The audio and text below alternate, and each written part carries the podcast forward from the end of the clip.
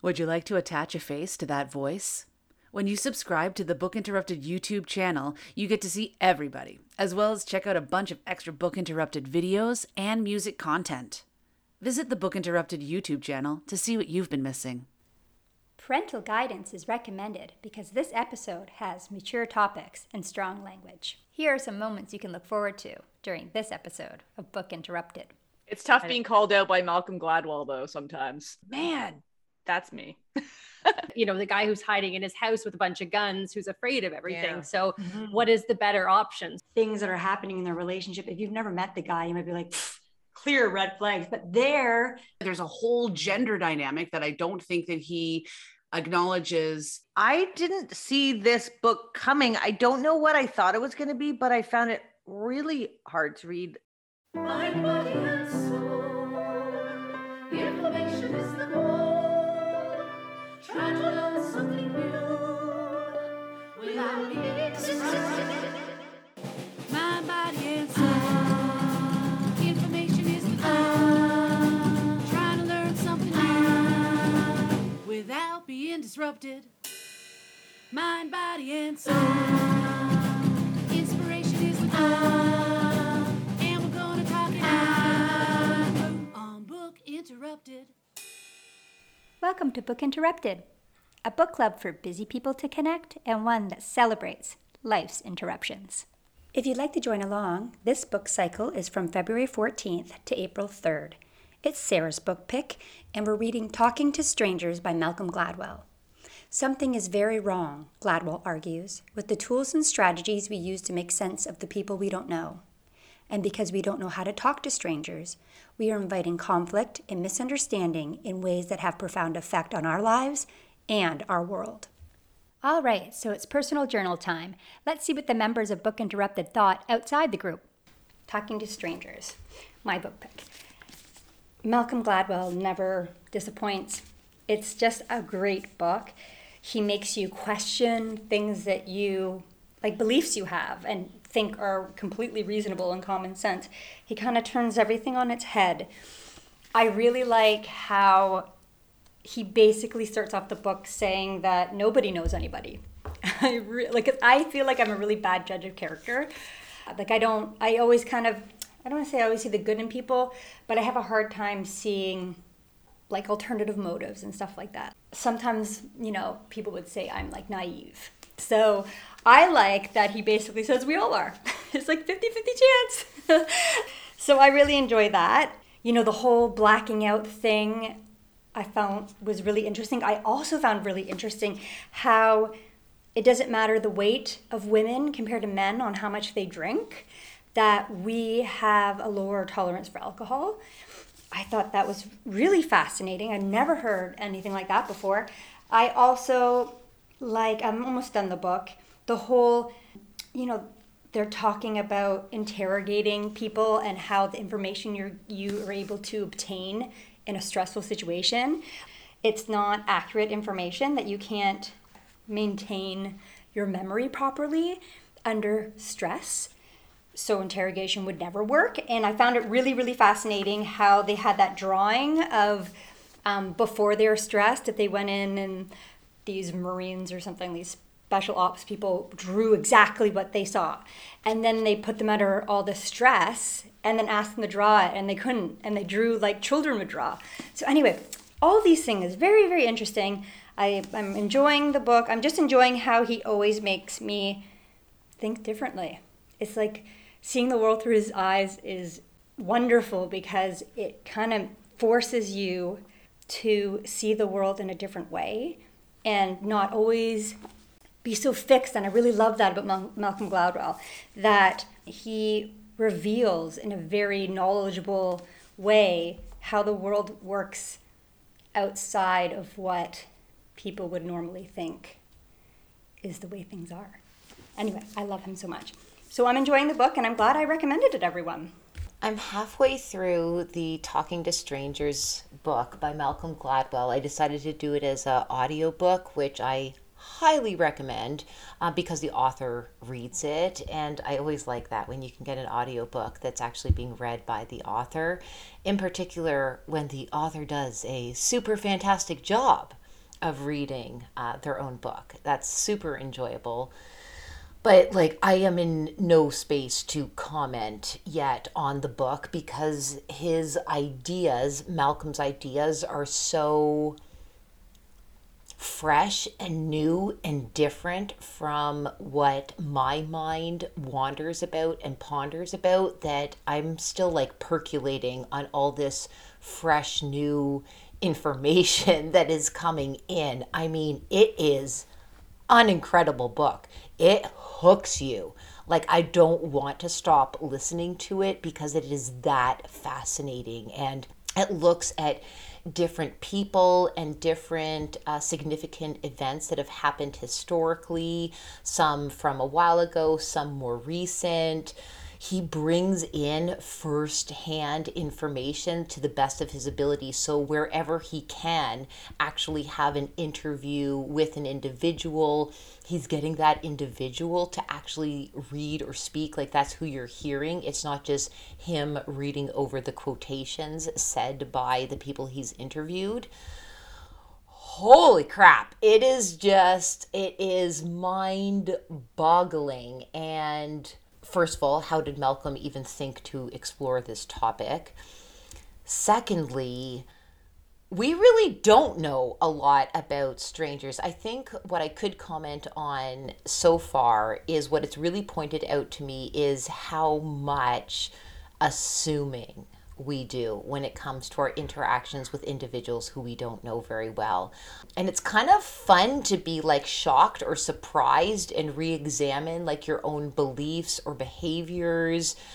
Yeah, it's like, you know, I think that I have a fairly good grasp of like when someone is like lying to me or when like something's up, like something is happening that not necessarily everyone is noticing and someone's words aren't lining up with their actions. I, previous to this book, used to pride myself on thinking that I had a pretty good ability to sniff that sort of stuff out. And now I'm like, I know nothing. I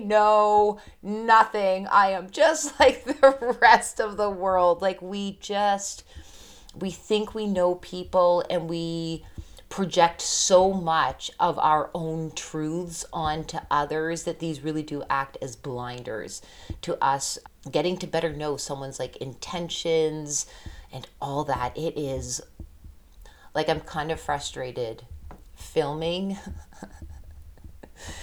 this personal journal entry because it has forced me to hit pause on listening to more of the book. That's how good it is, folks. I highly recommend it. Again, I'm not all the way through it, but already it's 5 stars. I give it 5 stars. So I can only encourage you to pick up this book or check out the audio because it is unlike anything I have ever read. It's brilliant. I love it.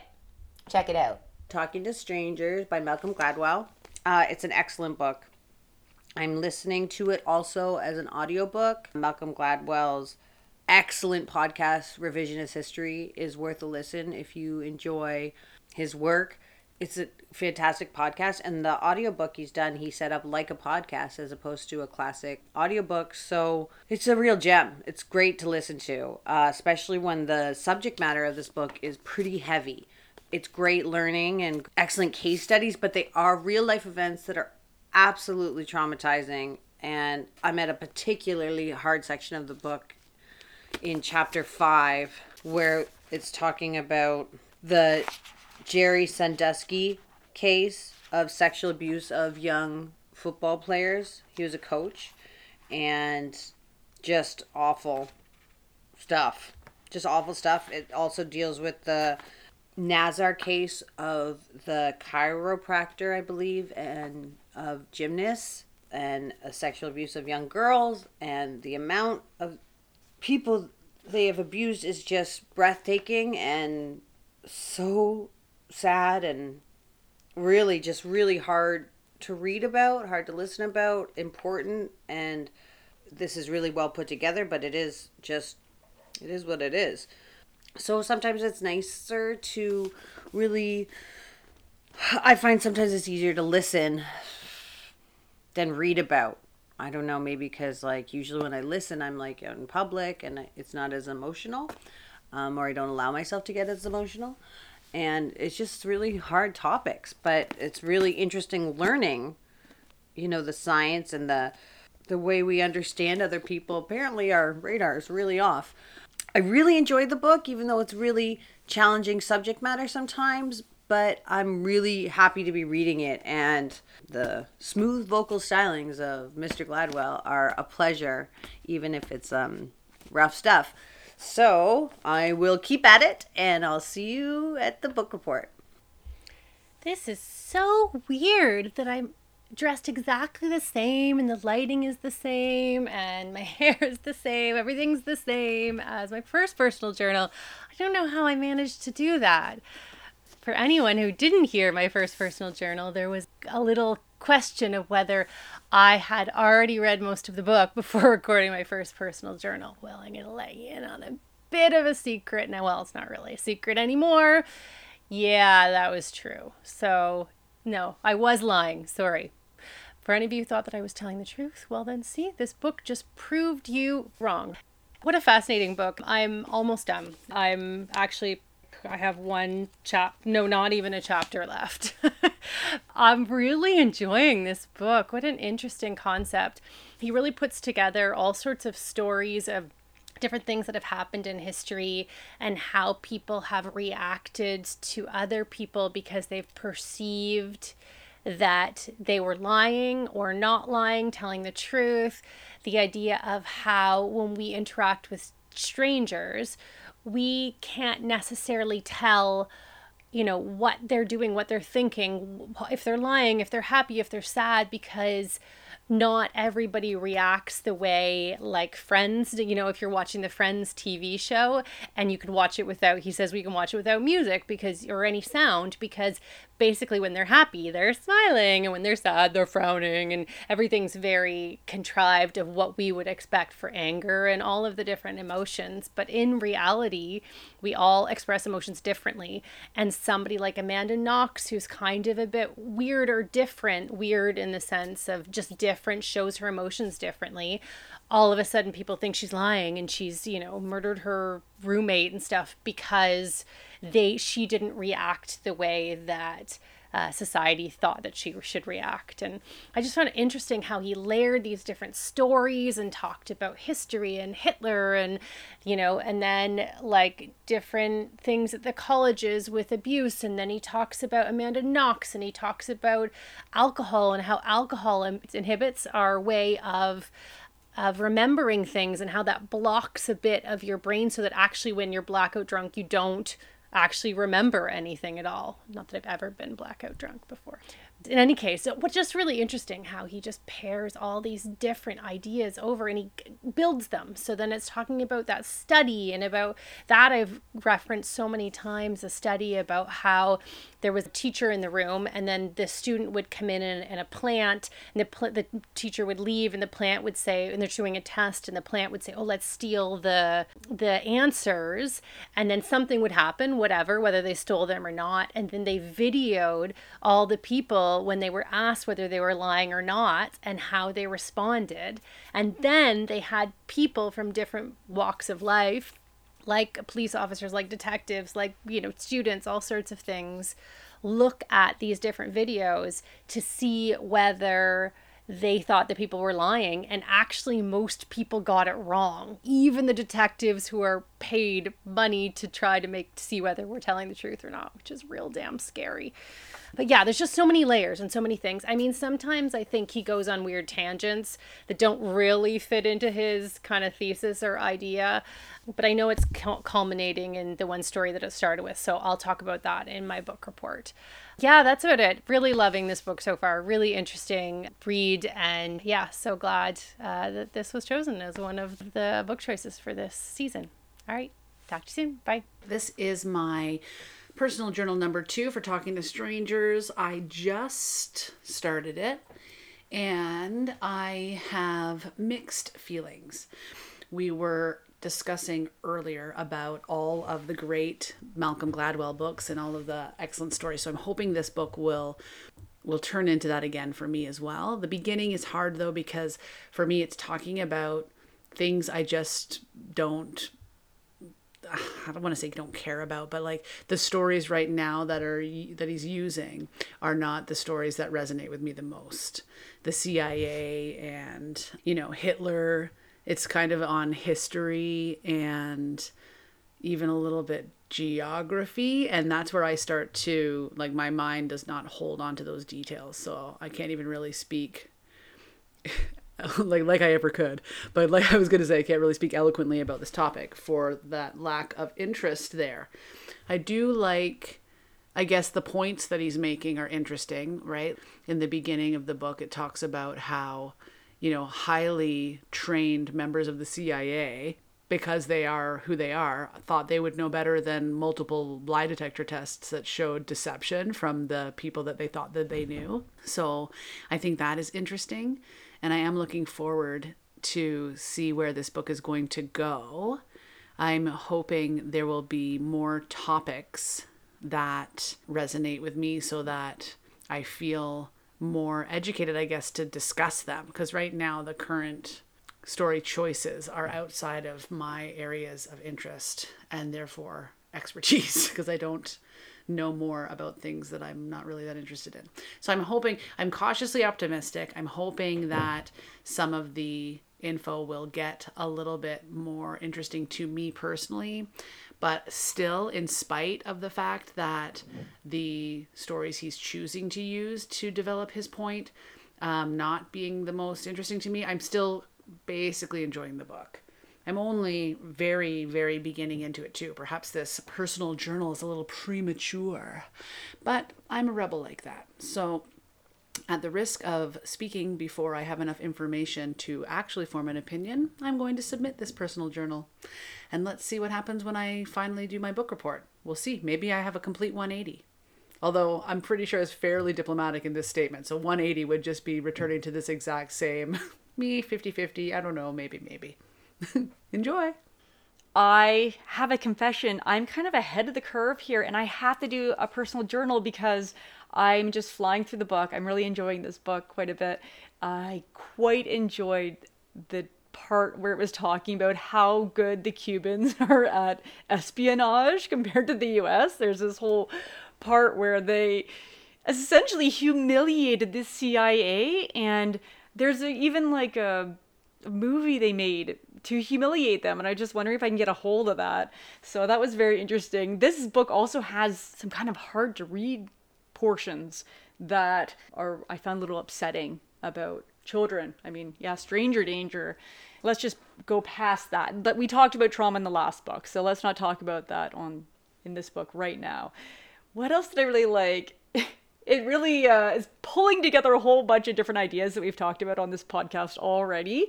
Number one is talking about the work. I can't remember what the group was, but they looked at changes in, you know, facial muscles to see what somebody's emotions were, and found later on that this is just cultural. It's not universal, and the expressions we make based on our emotions are a cultural thing.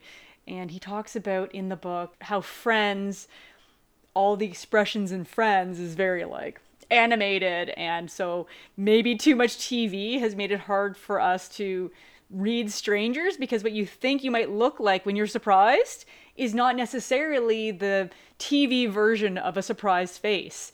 What you actually do with your face is going to be kind of individual and kind of cultural. So maybe that's one of the reasons that we're bad at reading strangers, because we watch too much TV. So you wonder, now that there's even more screens and more consuming of media, if we're just going to get even worse. We're not connecting with people in the same, you know, face-to-face ways we used to. I mean, I'm on a video. Even this podcast, we connect through Zoom. That's partially because of geographical constraints, though.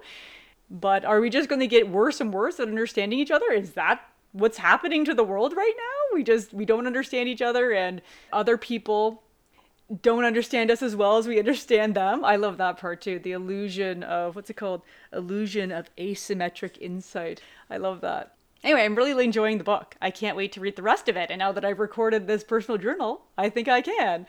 It's definitely made me look at myself, because totally, I do the same thing. You know, they say that, like, when you meet a stranger, you have to rely on the things that you can see to try to understand them. And so that comes down to stereotype. And of course, that comes down to implicit bias and all these things we've talked about before.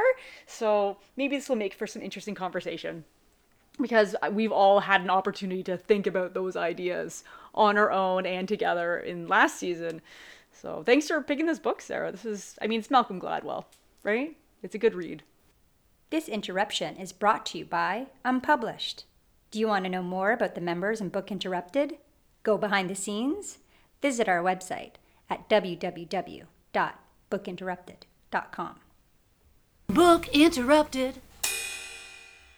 My interruption is a beautiful sunshiny day after many, many days of gray, and it really does affect my mood. So today I'm going to find a way to spend as much time as I can outside and just accept that the housework is going to have to wait. Book Interrupted. Let's listen in to this episode's group discussion. Welcome to Talking to Strangers group discussion, I guess. Yes, maybe. Yes. Maybe it is. Maybe it isn't. Maybe it's Merkin Hour Part 2. Merkin Hour Part 2. We talked a lot about that last time. Welcome to Merkin Hour. We're all wearing one, yes? Let's change our weeklies to Merkin Mondays. We're all wearing one, yes. I picked a blue one to match Kim. So thank you. I was like, you too? Yeah. Okay, sorry, Sarah. Go ahead. Talking to Strangers. No, we're here for it. We're in. Very interesting book. Does anybody want anything they want to jump into right away? I have a couple things, so I can go right away if people are not. Go. Okay, so you know that thing? I can't remember what it's called, but it's that human bias where you think that you know more about someone else than they might know about you. Yeah. It's called The Illusion of Asymmetric Insight. I have that 100%. Yeah, I have it. I don't think it's an illusion. That's how bad I have it. That's great. Yeah.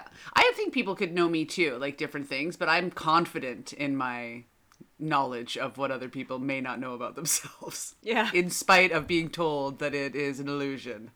Not for me. That's how deep in the illusion I am. Readings and the idea that I feel like that. Yeah. Look into people, but... It's tough being called out by Malcolm Gladwell, though, sometimes. Oh, I'm going to call him out. You're reading a book and you're like, man. That's me. That's me. Yes, like that's me 100. Yeah. Like, okay. Okay, so no conversation for that one. Okay. I like, what I like is everyone defaults to people telling the truth. Not everyone. Don't forget about the... disagreeable guy. The holy fool. I'm totally a default to truth person, though, because I'm always like... maybe. Yeah, part of this, I think, is my inner voice from my mom in childhood, which she'd just be like, maybe think about that person might be going through something. She was always like, maybe they're having a bad day or whatever. And I totally did the same thing too. Oh, they can't possibly be just doing this because of me. They're probably something completely different. Everything's fine. Like, give them a benefit of a doubt. The benefit of the doubt. Yeah. Yeah, but I love too in the book, like he said that it would be, that sucks because yes, sometimes you're going to get screwed basically, but if you didn't live your life like that, then you're going to be the hermit, the guy who's hiding in his house with a bunch of guns, who's afraid of everything. Yeah. So what is the better option? So we default to truth and we trust people. That's great. And then we get screwed once in a while versus living your life, always not trusting people. I don't know. That would be so it's like, you can't beat yourself up for being fooled from time to time. Cause sometimes we're like, oh, why didn't I know that person was lying or whatever? And you think sometimes we're hard on ourselves for not being able to tell that person was deceiving us, but then he makes a good point. So you're being, like you're saying, so you got deceived every once in a while, but you would be miserable if you spent maybe miserable, but you might be miserable if you spent your whole life assuming the other. Assuming more people, because the number of people who actually are deceiving is low. Just trying to protect yourself. It's the same thing with love, right? Yeah, I was just going to say that. Yeah. I can't speak for men, but I certainly see it a lot in girlfriends who default to truth. They don't see what I would, from an outside perspective, see as big red flags in the early dating.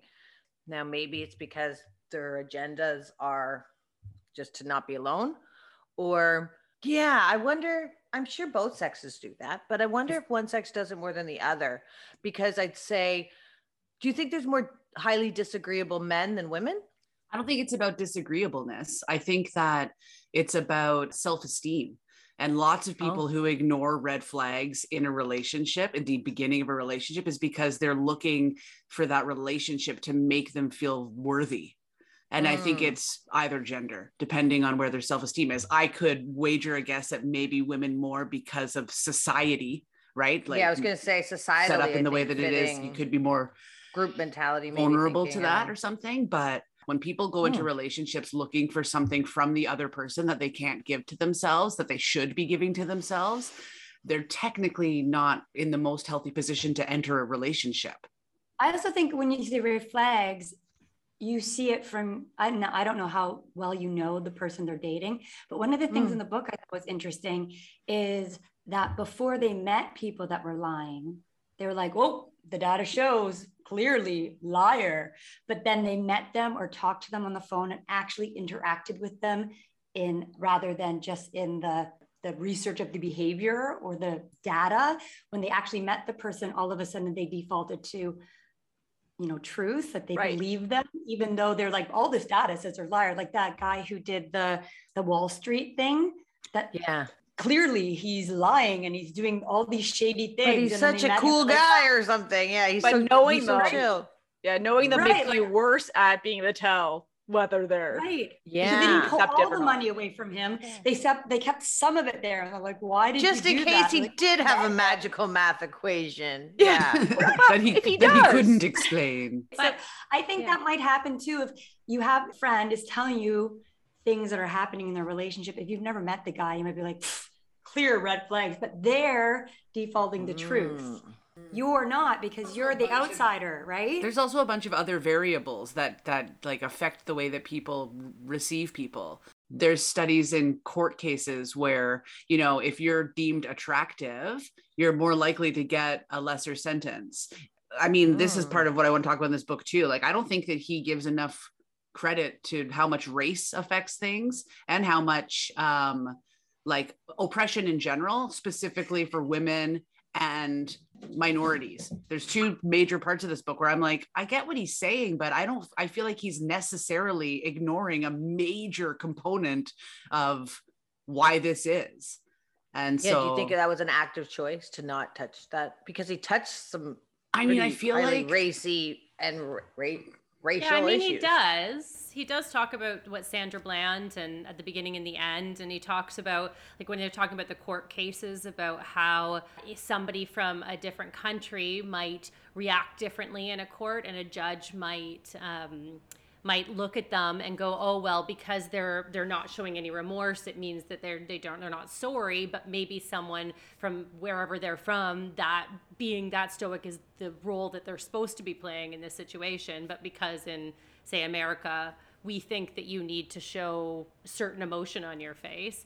And so we touched a bit on that about different cultures. I think he did bring it up, but it wasn't like, I don't think he wasn't like beating you over the head with it or anything. I didn't feel comfortable, like, when he was arguing for Brock Turner and the rape case, and he was like making his points totally based in like that equality. That was a tough chapter. That was a tough chapter, because he was like, okay, like, this is obviously a big emotional subject for many people, but I'm just going to look at it in a cold and calculated way. I think that made that chapter hard to read. I was going to say, I said this in my PJs, I didn't see this book coming. I don't know what I thought it was going to be, but I found it really hard to read in the sense it's like all this, I was like getting really depressed. It's like the world's so fucked up. Like so much bad stuff. Cause it was a lot. It was a lot. It was like, especially after off the back of the last book, I was like, fuck. Come on, Robin. No. Come on, what does the Robin know? What does the Robin know? Is it something traumatic or is it not? Like, yeah, I was just like, I didn't expect this book to be upsetting. I expected my book to be upsetting. I didn't expect this book to be upsetting. Yeah, I'm the same with you, Leah. Me neither. I had no idea it was going to be like talking about things like people being pulled over and murdered and put in jail and then suicide and then raping and the whole thing. I was like, what? Did anyone else do the Audible as well? Because, or whatever, audiobook. So he does it like his podcast. And it's amazing because it's like listening to his podcast and there's music and he uses the actual audio tape from a lot of these court cases and the Sandra Bland actual audio. So it's, I don't know if I could listen to it was really upsetting. I don't think I could. It was so, oh my God. It's reading really, it was really hard. A way to make an impression though. Like, so the book is more impactful that way. Cause you're getting, it was obviously so more good. Yeah. But I feel like, so with the Brock Turner case, he's making his cold calculated point. And for me, I feel like essentially he's like, neither one of these people is guilty or they both are because of drunkenness and whatever. And I feel like that kind of a assessment necessarily ignores society and how men are given permission to approach women. You know what I mean? Like there's a whole gender dynamic that I don't think that he acknowledges the way that it should be acknowledged in that assessment of that like situations. Like when he does that chapter to support his argument, which is default to truth and transparency and all the things that he's trying to talk about, I think that he doesn't do it justice because he doesn't acknowledge gender roles and like the history of women's oppression and all of that stuff. That's what bothered me about that chapter. Like I got what he was saying. It's true. Yes. The human brain, a certain amount of alcohol, whatever. But like, I don't know. That's why it didn't sit right with me. Cause I was like, there's a piece of discussion missing from this chapter. And I feel like it's on purpose because the simplistic point that he's trying to pull through the book, which is like, we default to truth and we assume transparency. And this is why we can't, like, this is why these things kind of happen. And that's not the only reason why, I guess. Right. The answer isn't just stop drinking alcohol. It's also like the way that our culture's based that when people are drunk, they might engage in those behaviors. Whereas if the culture is different, that might not happen. Right. That was the chapter about alcohol, right? Yeah. Yeah. That one felt like was totally out of place. I totally agree. That felt like a different book to me. You were talking about all this stuff and then there was that, and it felt, I don't know, it just felt weird like that. I really liked the book, but that particular chapter I learned, it was very interesting, but it just didn't feel like the same book. I wonder if one of the reasons that all of us were just like, no, is because we're women. I know. So in the audiobook, he included clips from that, her name escapes me, but the young lady, the victim. They called her Emily Doe in the book. And they use audio clips of her in court and her closing statement, which is heart-wrenching. Absolutely. Don't do it if you're upset by this book or wait till you're ready to listen to it. It is just like her making it say, like, you've like how you changed my life and I can't do anything by myself anymore. And I never feel safe. And I have a boyfriend and it jeopardized, like it was just so eloquent and horrifying that I felt like it really came across because I listened to that entire chapter. I didn't read it. Came across really pushing her story forward. It's so interesting. Now I have to go back and read that chapter to see how it's perceived differently, but don't listen to it if it made you instead of listening to it. Yeah, maybe because that one I had switched totally to audio. It was so good. I practically didn't touch paper on this one. Well, I did a little. I touched a little bit of paper. What kind of paper, Leah? Yeah, that money. I don't know. I was like, I meant like this kind of paper. That's what I was gonna say. You're talking about too. I don't know. I don't know how that'll come across.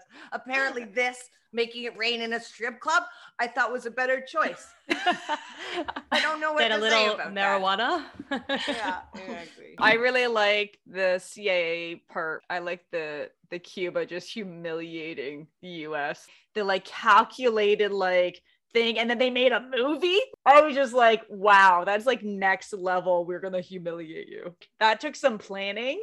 Wow. I love that. I laughed out loud about that.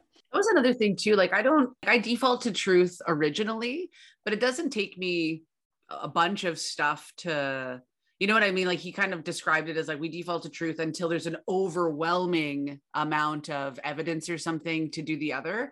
I default to truth. And then if there's any whiff of anything, then I turn into that guy that locks himself up with the guns until I can gather my evidence. I can be dualistic, I guess, because I can be like, yeah, it's fine. Like we're good. But I remember that time that this thing happened and it's flagged for me. So anything else in that area, like I'm consciously gathering, I guess. right? And I think that when he was describing it, maybe I misinterpreted it, but it felt like it was unconscious, default to truth, default to truth, default to truth. Like let's explain things away, like benefit of the doubt, whatever. I'm more about like, I just need to have the tangible evidence, right? So I'm no longer defaulting to truth. I might appear like I'm still the same old whatever, but if the tangible evidence makes itself tangible, then I will go, like, you know what I mean? Like, but maybe that's like a combination of the illusion of asymmetrical, whatever. Yeah. Maybe it's a combination of that. And also maybe like, we're all kind of a little bit of a spectrum of the just like normal person and then the holy fool. Totally. Like, right. Maybe you just have a little bit more holy fool. Right. Or maybe again, this is like, oh, I understand what you did there. And I'm gathering evidence now, right, or whatever. Like, right, maybe. Like, that was really subtle, but I noticed. I also wonder, there were people in the book that were determined that certain people were liars, but when they had to take it to the greater society, they might say, there's something fishy with that person, I'm watching. But to actually take an action so that person has... like accountability? Yeah. Right. They have accountability for their actions, or there's an investigation that you're backing it with your assumptions. That's when people kind of back down. Like, do you know what I mean? Like with the CIA, with that lady from Cuba, like they interviewed her and they knew that she was shady, but they were like, they still didn't want to push it because they weren't 100%, even though the one guy was like, she's shady. He didn't push it any further because no one else was on board. I feel like the book was also saying, you need other people to back if you're going to go against the default, the truth. I think you need more courage from other people that also are not defaulting to the truth in that instance or something. Do you know what I mean? Like there was the Wall Street, like people said it, but that nobody would go out on a limb by themselves with their assumptions unless they were hiding in the forest with their guns, right? Right. It's like all of us looking at you be like, this is weird, right? Does anyone else think that this person is lying, right? But then you ask somebody, you might be like, I think they're lying. They're like, do you think they're lying? Do you? I wonder if that has to do with Homo sapiens, like how that we're like... Back to sapiens. Well, I was thinking back to Untamed too. Like when all the guys are like, yes, I'm hungry. I know what I want. And all the girls were like, are we hungry? I don't know. Are we eating anyone? And like, and so it could be like in that too. Like we need to seek validation and confirmation. And it's probably like Mare said, also on a spectrum on how much you're like, I know that they're lying. I'm not going to say, does anyone else think this is weird? Or you tend to be a person that wants to believe the best in people or whatever, right? Like in the book, the people who stood up and said these people are lying are the ones that were ostracized from society. So that kind of goes back to the Sapiens thing and what you're saying, all of what you're saying.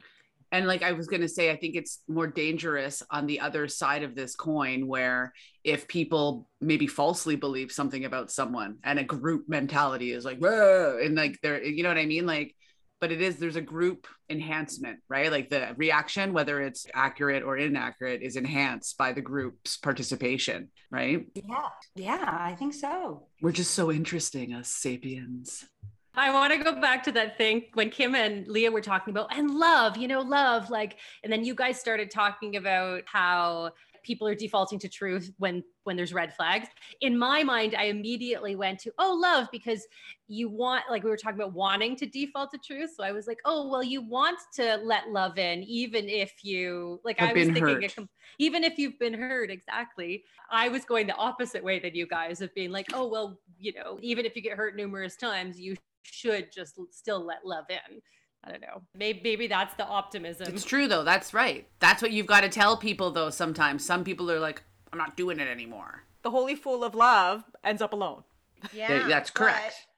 And statistically though, if you look at marriage, let's apply that to marriage, or at least certain types of marriage. I don't know how true these numbers are, but that 50% divorce rate in Canada or something close to that. Yeah, it's pretty close. It's like 49 to 51. Statistically, should we be defaulting to truth when it comes to marriage? Well, like that it'll work out for me. Statistically, it's a flip of the coin. I feel like that's too passive though.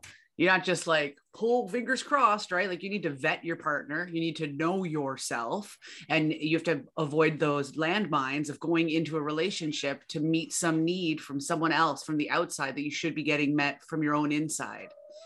And not to mention doing what society tells you you're supposed to do. hey, how old are you? Better hurry up and get married. Why aren't you married yet? Are you guys getting married? You know, like there's all that too that factors into it. Mm-hmm. Oh, this cat, man. Cat. Just a minute. It's just, I'm going to kick her out of here. And then she's going to do this really loudly and aggressively at the door. Stop it. Yes. Oh, but they're so cute. I love them. Why I like other people's cats. There's a cat in our neighborhood that like loves our kids so much that when the door opens, the cat like wanders over and like waits to come see them. Aww, and I think this is perfect. That. Our kids kind of have a cat that we don't have to take care of. Yeah. That's the perfect cat. Because if you were feeding the cat, then all of a sudden it's love and hate all the time. You're like, oh, you love me? Oh, thank you for snuggling me. Oh, don't bite me. Let me alone. Yeah, they're very particular. I only want to be pet for 7.4 seconds. When will you understand? Right. Like they're just so difficult. Yeah, so they do not default to truth, okay, guys? They're not transparent. You think they're transparent. They're like, look, they love this. And then your hand is shredded. They cannot be trusted. They are not transparent and they cannot be trusted. And you're like, oh, I guess I was wrong. I guess all that purring was anger. Thank you for joining us on this episode of Book Interrupted. If you'd like to see the video highlights from this episode, please go to our YouTube channel, Book Interrupted. You can also find our videos on www.bookinterrupted.com. I do a little something with Kim called Silly Saturdays. Just silly stuff that, you know, you want to check out on a Saturday morning. Or any day of the week for that matter. So go check it out. Check out our blog. It is www.bookinterrupted.com/blog. Bye. Moments you can look forward to on next week's Book Interrupted. It's just like a typo. Like, I'm like, how did this guest pass like all your editors? It's on page 149. Whenever you read like a Kafka or something like that, you think maybe it is all like an illusion. I don't know how they'd redo that. I'm sure everybody's heard of this experiment. I'm not like, okay. Really like having it? No, but I definitely cry a lot. Literally gone. God. And she was like, I didn't even see where you went. The lights went on and you were just gone. Like, exactly. Take notes. Yeah. Book Interrupted. Never forget, every child matters.